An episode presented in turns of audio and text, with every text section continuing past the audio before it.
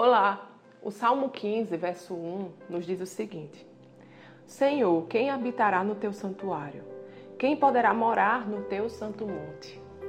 Quando nós pensamos na grandiosidade do nosso Deus, quando nós pensamos que esse Deus criou tudo a partir do nada e formou todas as coisas através da Sua palavra, muitas vezes nós nos perguntamos quem somos nós, nós somos tão pequenos.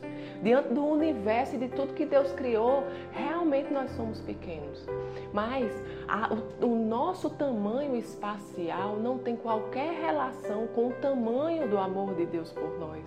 Assim como o tamanho de um filho não tem qualquer relação com o tamanho do amor de um pai por ele, assim é também com o amor de Deus por nós. E nós podemos confiar nesse amor.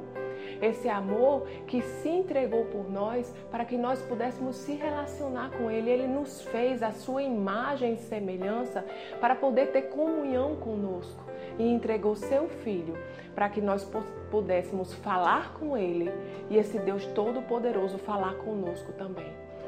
Então, amados, esse amor está sempre disponível. Esse Deus está sempre de braços abertos para nos ouvir e derramar o seu amor sobre as nossas vidas. Amém? Vamos orar? Pai querido, Pai amado, nós somos gratos, Senhor, pelo teu amor.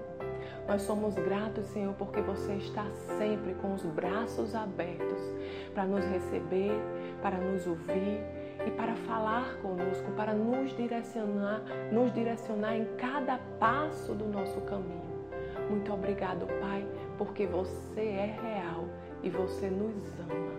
Em nome de Jesus. Amém. Tenha um dia abençoado e até amanhã.